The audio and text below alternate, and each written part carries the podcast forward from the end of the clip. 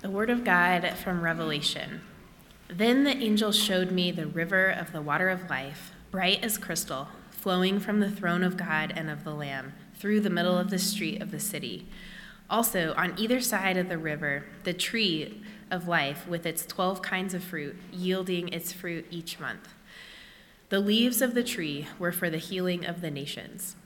No longer will there be anything accursed, but the throne of God and of the Lamb will be in it, and his servants will worship him. They will see his face, and his name will be on their foreheads, and night will be no more. They will need no light of lamp or sun, for the Lord God will be their light, and they will reign forever and ever. And he said to me, These words are trustworthy and true. And the Lord, the God of the spirits of the prophets, has sent his angel to show his servants what must soon take place. And behold, I am coming soon. Blessed is the one who keeps the words of the prophecy of this book. This is God's word given for our good. The grass withers, the flower fades, but the word of our God will stand forever. Would you please um, remain standing as we um, commend this time to the Lord in prayer? Father, thank you for your word. Thank you that we each have copies of your word in our homes and we get to hear it. We know that's not the case all over the world. And Lord, we would ask now by your Spirit that you would teach us to hide your word in our hearts. Teach us to long for you more than we long for anything in this life. Lord, we are waiting for you. So, Lord, even through this humble time of the preaching of your word, teach us to wait expectantly for you. For we pray in Jesus' name. Amen. You may be seated.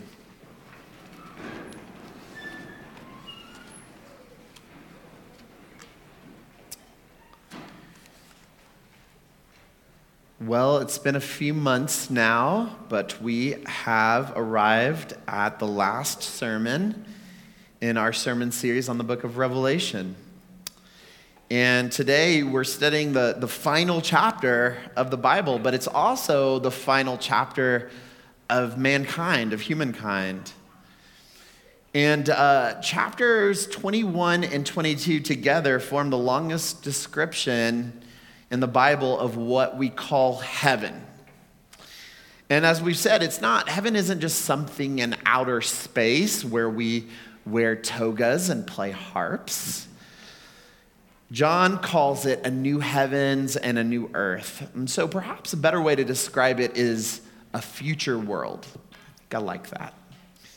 And so these two chapters, it's a, it's a description of what things are going to be like, what the situation will be when Jesus returns. Now, we as modern people, we have a complex relationship with heaven, of this future world. There's something about our eternality that we both love and it bothers us at the same time. And so there's this intuition in the human heart to actually avoid it and to reason it away.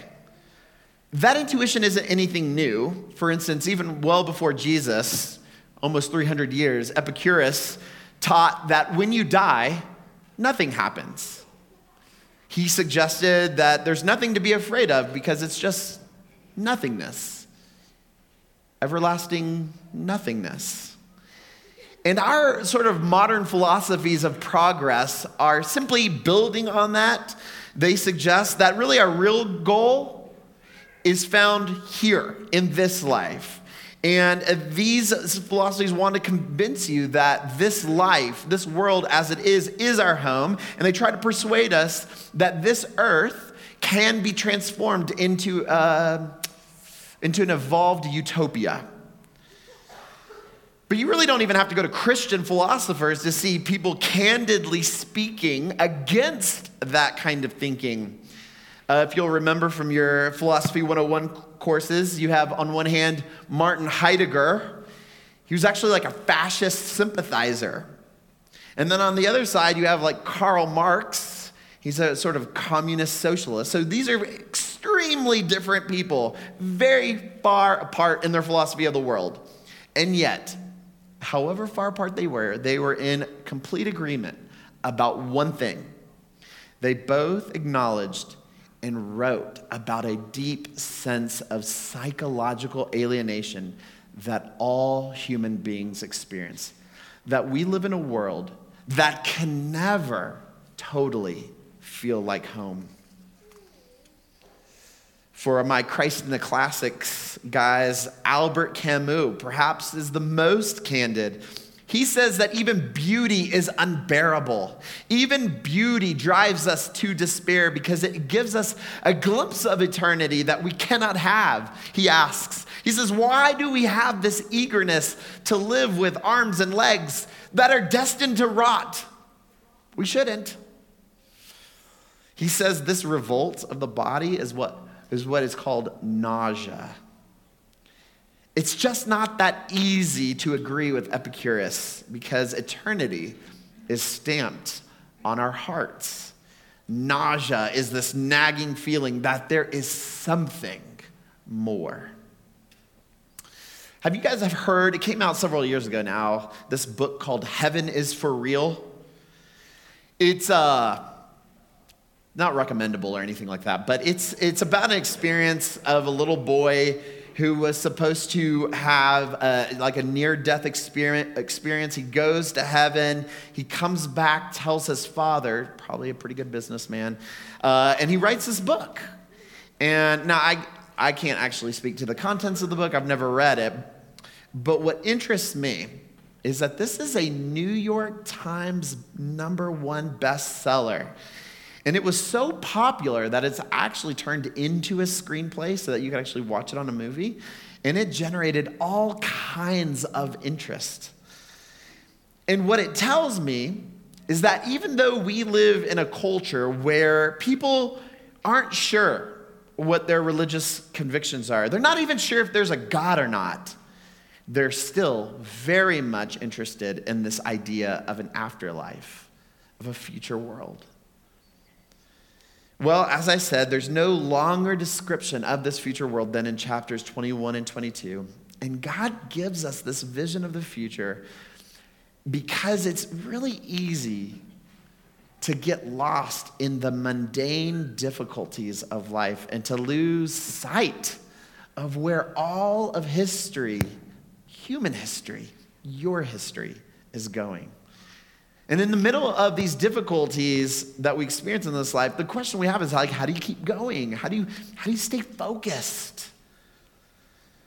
Well, anyone knows that it's much easier to keep going in a challenging situation when you have a certain confidence that the situation is going to change, right?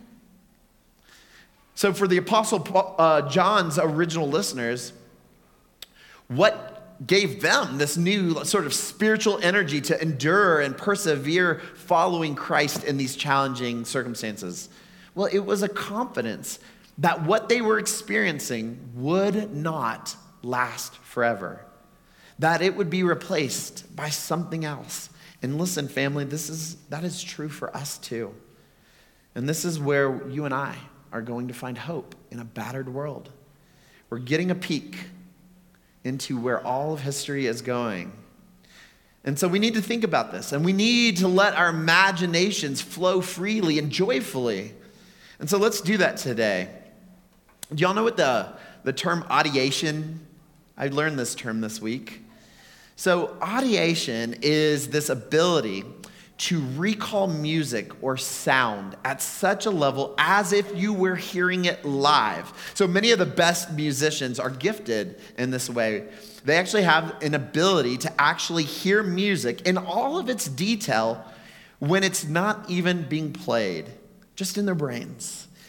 And you see this, of course, we have a few people here that have this these highly skilled musicians who can do this. And they, so people, they've done studies on this, taken samples of brain waves, and they have found that when musicians use the skill of audiation, the brain waves are as strong as if they're actually sitting in the chair playing the music themselves at the highest level. That's what I want us to do today. To get raptured into the, the beautiful thoughts of the future world so that you can hear and see its beauty, even though it has not yet come. But maybe our brain waves or our heart waves will be just as strong, if even for a moment. And so, to, to contemplate this future world this morning, we're going to look at uh, a few categories that we see in chapter 22. And so, for you note takers, we'll have two headings. The first is a restored garden, and then a reversed curse. So, restored garden, reverse curse. Let's start with a restored garden. Uh, I, you, I've shared this with you before. I come from a home of Mexican immigrants. My family planted roots on the southeast side of Houston. And uh, little Mexican kids did not grow up watching Star Trek. And I just, just need to establish that up front. This just wasn't a conversation in my home. But I did have this friend who's super into it. And so he got me into like Star Trek and Star Wars and like the X Men Marvel universe. Uh, so I wasn't like full up into it. I wasn't like Jason Walsh level or anything, but I was like Star Trek or Star Wars adjacent. All right. And uh, you'll remember uh, Star Wars, or excuse me, Star Trek. Uh, it started as like a bunch of TV episodes, but they moved into movies. The first movie, the first Star Trek movie, is pretty cheesy, but the second one has this interesting plot. It's called The Wrath of Khan. So the plot follows this character, Khan, who stole a device called Genesis. Not making this up. So, Genesis, this device, began as a sort of humanitarian project that was developed by the Federation. And the idea was that this device could be shot to, into a moon or a, an asteroid or some uninhabitable space rock. And that device could, when it's shot, could, uh, could transform uh, or or it, it, could terraform, I think is the language that they use, terraform the, that rock and it could become fully habitable, a functioning planet. And so a new world would emerge when this missile type thing exploded. Uh, of course, that same device in the hands of Khan is a dangerous weapon, particularly if it's shot at planets that are already inhabited, because it would kill everyone. Uh, cool plot. You can kind of see how it unra- unravels. But here's why I bring this up in some sense, our world was spiritually uninhabitable until Christ came. And, and with, his, with the expos- explosion of his life, death, resurrection, it began to make a new world. And in fact, we know this, right? The Apostle Paul will say it like this He says, If any man is in Christ, he is a new creation, right? The old is gone, or the old has passed and the new has come. There's coming a day when the new heaven and the new earth, this future world, completes this sort of spiritual terraforming. And I start this way because I want us to pay attention to how John even speaks about the structures of our new home. Revelation 21 and 22 are a mirror to Genesis 1 and 2. So, the last two chapters and the first two chapters. If you'll remember, in the very first chapter of the whole Bible in Genesis 1, the description of creation is, is pretty global. Like it's, it's wide lens. You have six days of creation, and it describes large bodies of water and large you know, land masses, entire species of animals.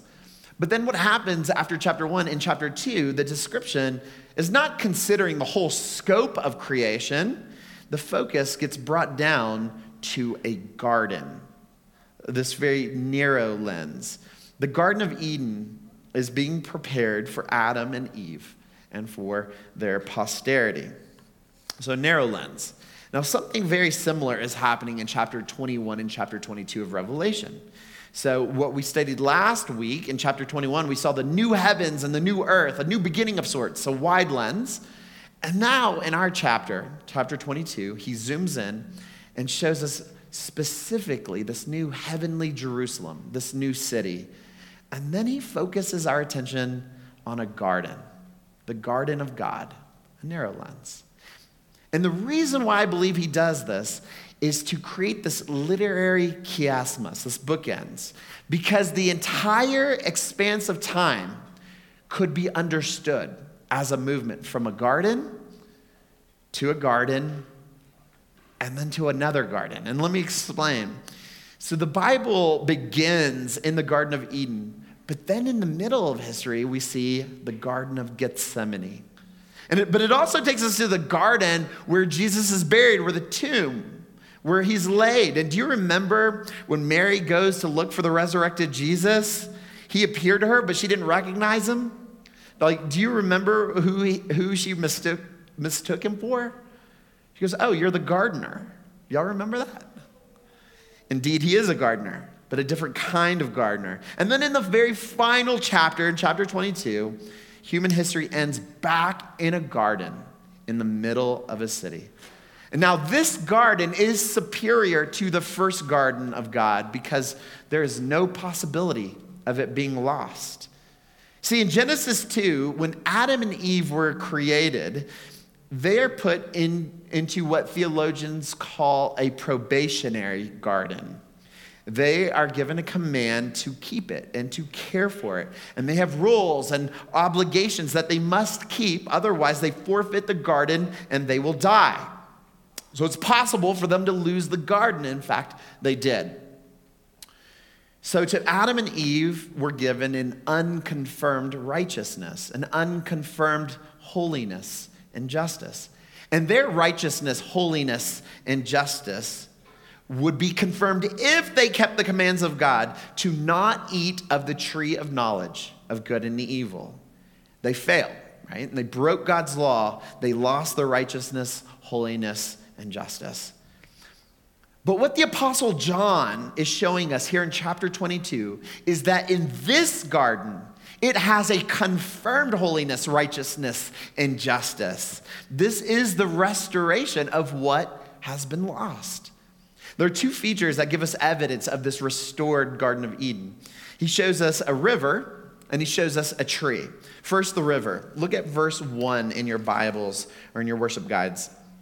Then the angel showed me the river of the water of life, the water of life bright as crystal, flowing from the throne of God and of the Lamb through the middle of the street of the city.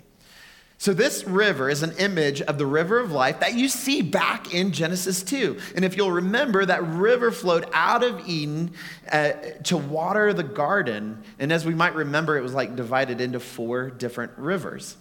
And that river from Eden sustained life in God's world that He created.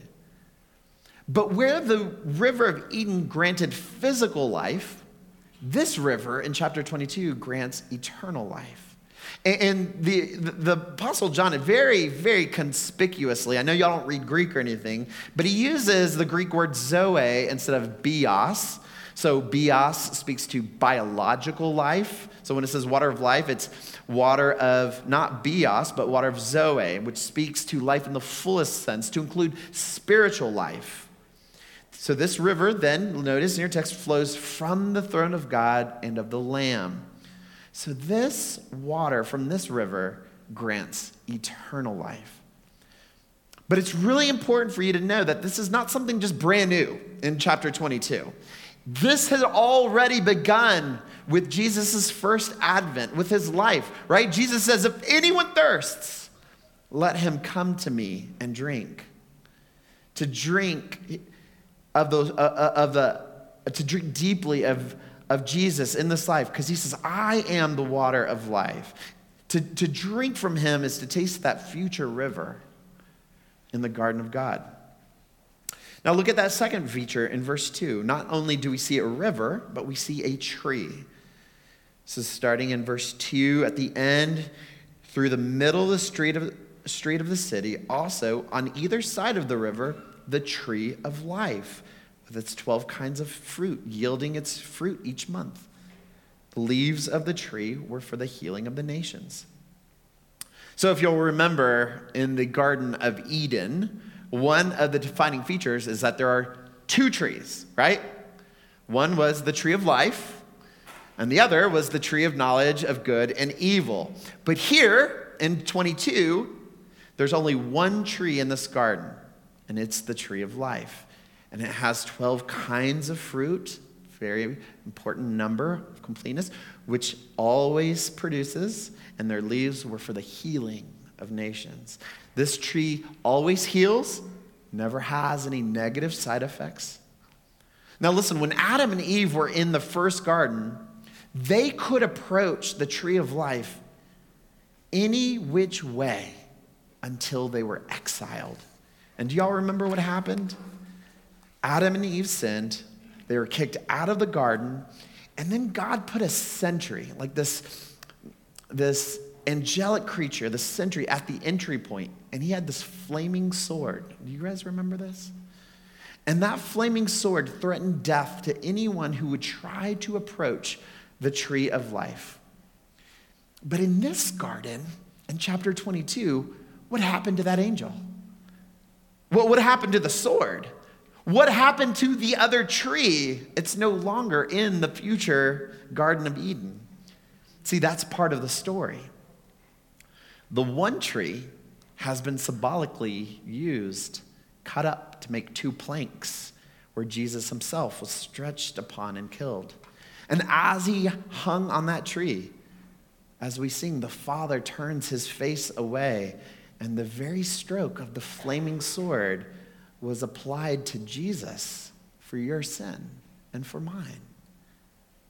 If we had tried to approach the tree of life, the angel would have struck us dead, but instead, Jesus dies in our place, and therefore the tree of life is open to us forever, eternally. There is no angelic sentry guarding its path. In the new Eden, Eden, Jesus has earned for us full rights to the tree of life, righteousness, holiness, justice, permanently confirmed by Jesus himself. And this, brothers and sisters, is the short form of the gospel. Like the gospel is good news even in heaven, in the future world. It's written into the future world's very architecture and design. The life of the restored Garden of Eden is connected to the life that is offered to us all in Christ. Everything you and I will lay our eyes on in the future world will remind us of the beauty of what Jesus has done for us. And so, delight, rest, rapturous joy is all connected to what Christ has done. It all flows from his throne and from the Lamb. So, we've peeked into the future world, we've seen a restored garden. But there's one more important aspect to it, and this is the reversed curse. This is our second point. Now, this one is compelling, but it's hard to imagine because all of us here are natives to a cursed world. Now, don't get me wrong, we all work really hard to see beauty in this world, but this world is in ruins. We live in a world that could be labeled a glorious ruins. And it's really important, though, however glorious it is, to understand how dark this world can be. Don't turn a blind eye to it. And I don't know if this sounds obvious, but in our modern society, instead of calling things sin or, or being allowed to make moral judgments, we tend to describe sinful individual church choices in terms of how society has corrupted or, or misnurtured humans. That, that humans are basically good, but really we're just victims to economic forces that turn people into selfish entities. But that description does not account for the curse that has spiritually put all of us, the nicest of us, even Mother Teresa herself, at enmity, at war with God. In the words of uh, the Avett brothers in their song January Wedding, he sings, I hope that it does not sound insane when I say there is darkness all around us. I hope that it doesn't sound insane when I say it. You can hear his reluctance to just say it that there is darkness all around us until you come to grips with this it's hard to see just how spectacularly different the future world will be. Look at verse 3. No longer will there be anything accursed, but the throne of God and of the Lamb will be in it, and his servants will worship him. What brings tears and mourning and crying and pain to this world will be gone. The curse that has been laid upon this world is finally over. Y'all know what I'm referencing, right? The curse. In Genesis 3, after Adam and Eve betrayed God, we see God say, Cursed be the ground because of you.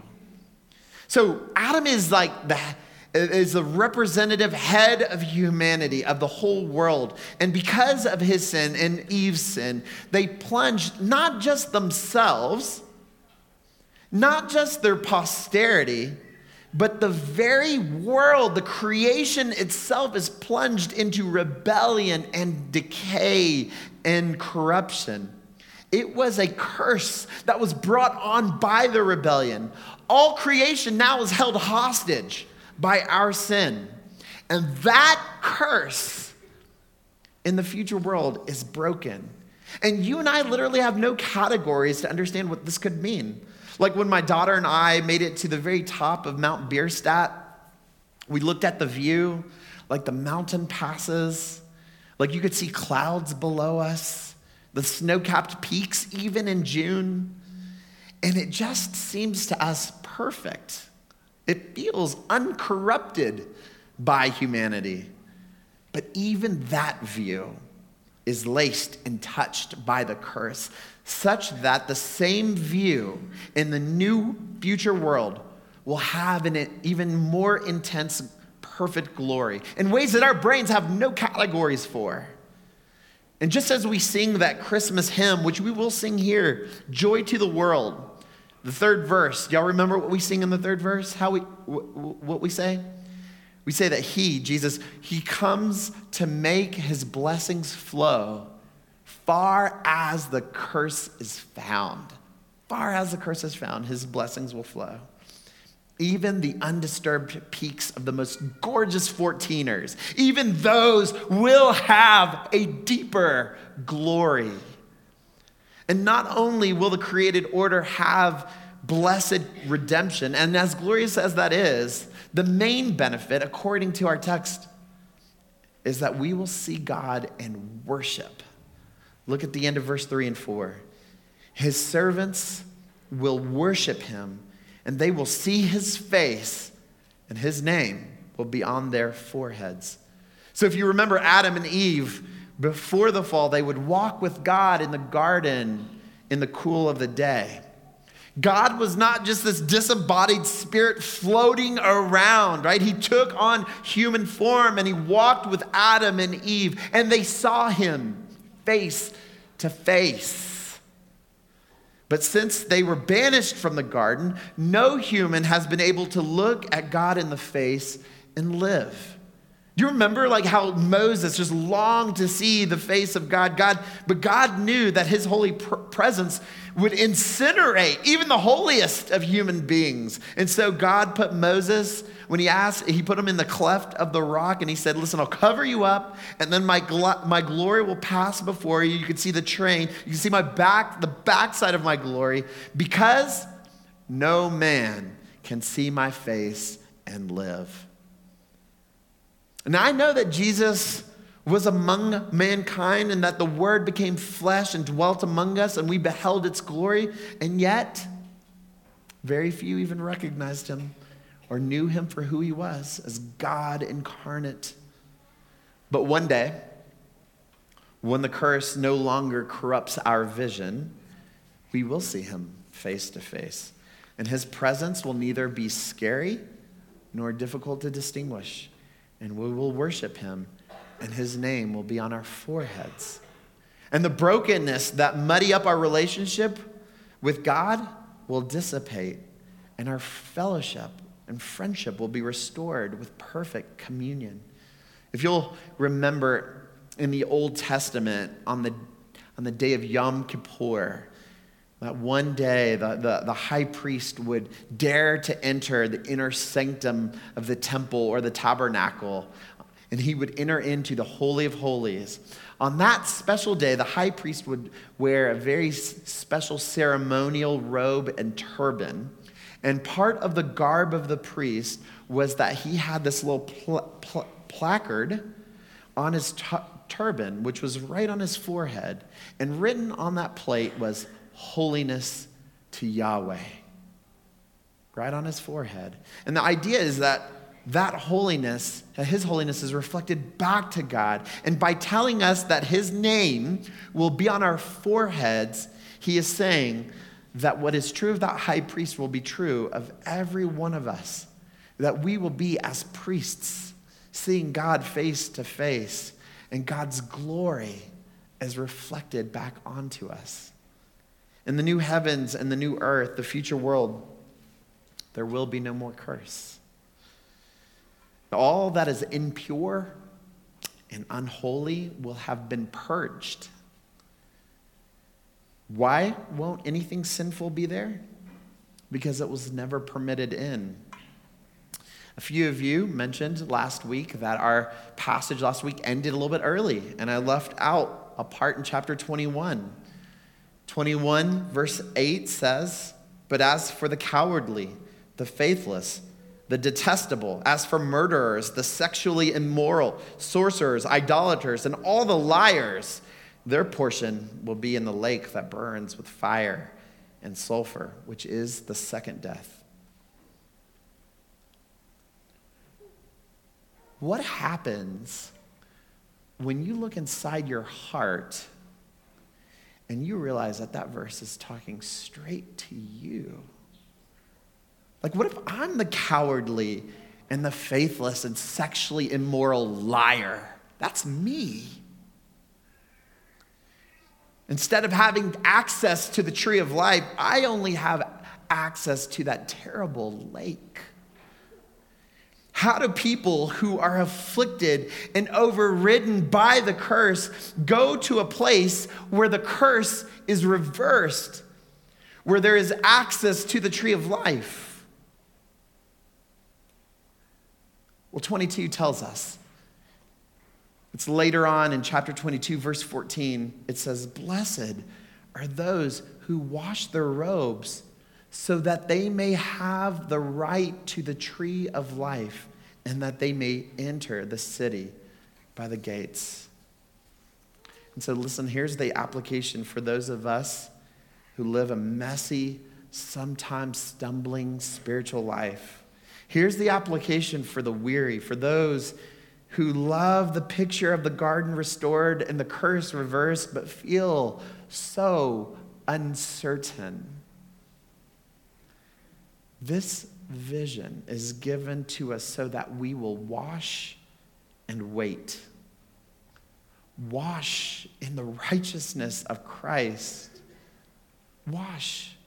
Say this, say this with all sincerity to God. I have no right to your future world. I renounce all of my so called righteous deeds. I wouldn't wash in my own righteous deeds. I renounce my thirst for all the false gods in my life that I have used to quench my spiritual thirst. I rest, Lord, alone in the life, death, and resurrection of my Savior, Jesus, the Lamb of God, who is at the very center of the New Jerusalem. I plead Jesus and nothing more.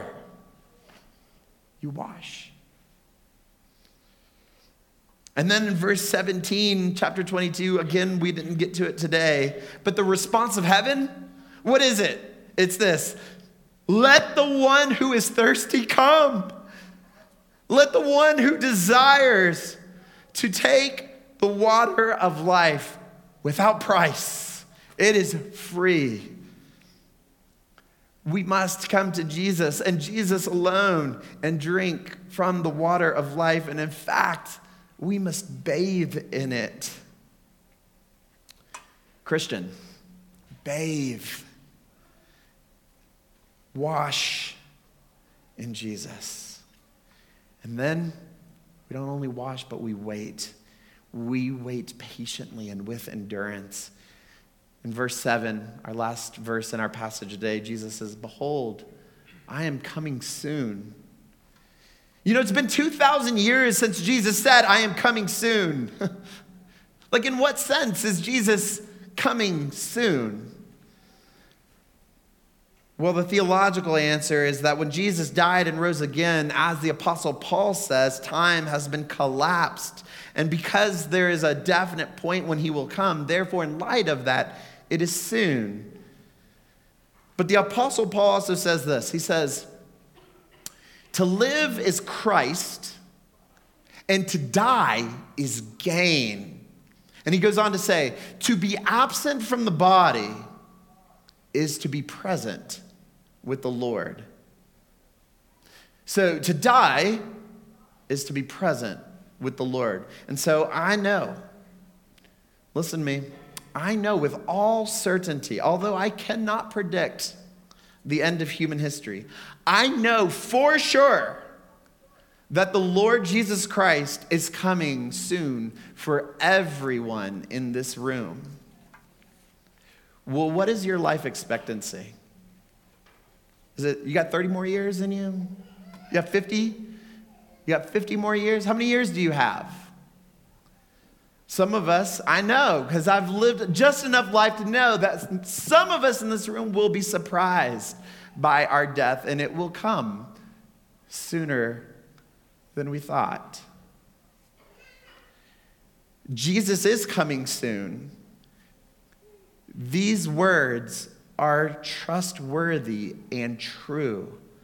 So let us wait patiently and with expectant lives. I know that our lives are busy and distracting, and I know our, our deep soul disappointment zaps our spiritual energy. So, how do you keep going? Well, remember what we've said it's easier to press forward in a challenging life when you have a certain confidence that the situation is going to change. And John gives us a vision of a future world where the garden is restored, where the curse is reversed, so that we, so that what we're experiencing right now, however hard it is, however sad it is, however addicting it is, it will not last forever. So, how do you cultivate this hope? How do you how do you nurture this hope in your life right now? Well, I've come to realize and learn that it's a lot like audiation. Remember that word? Hearing the sound without the sound actually being present. You know, we've studied Revelation for almost three months now, and I want you to let these visions become the symbolic reality toward which we live. Remember that with musicians, the brain waves are as strong as if they're actually sitting in the chair playing the music. And one of the greatest examples of this is the story of Beethoven. When he uh, wrote his ninth symphony, the, the, the final movement in that symphony is Ode to Joy. And you know it, right? Joyful, joyful, we adore thee. Worship. Now, when Beethoven composed it, he was almost completely deaf. He'd been losing his hearing for some time. He had essentially lost all of it finally, and yet he still composed one of the greatest musical masterpieces of Western history. And many speculate that he had to do it primarily, if not completely, by audiation. His ears did not work. He had to call it to mind in order to hear it and then to produce it and then to bring it to life. In the premiere of that symphony, it involved the largest orchestra ever assembled by Beethoven. And he wanted to conduct it himself, but due to his inability to hear, he was not able to do so on his own. And so he was asked to share the stage with someone else. And in fact, many of the singers and the musicians were actually told to ignore him because he could not hear. And yet he still did it. And the spectators tell us that he gave his whole self to this performance, remarking how animated he was throughout the entire performance. Apparently, there were times when he would rise up as if he's coming out of his shoes. And he was so into it that he would fall to the ground leading the orchestra in this performance. One of the violinists remarks that it looked as if he wanted to sit in every chair and play every instrument because he was lost in enjoyment. And as the performance concluded, they say that it took someone actually walking over to him and pulling his arm to turn him around to see something else that he couldn't hear, which was every single person who was there standing on their feet, giving a thunderous ovation for such beautiful music. And as he stood there, he saw the glory and the goodness of his labor. In the same way that his labor was not in vain, it is true for you, brothers and sisters. Though you don't always see it or hear it, you'll be grabbed by the arm and turned around to see God's face. So let's audiate heaven now. And as you wash and wait, as you yearn for the consummation of hope, you must immerse yourself in the story, in these visions. It's the tune of hope. And we go into this world deepening our affection for Christ. We develop a redemptive tunnel vision like audiation with this future world in mind. We wash and we wait, longing for Christ to come and to make all things new. Amen. Come, Lord Jesus, come.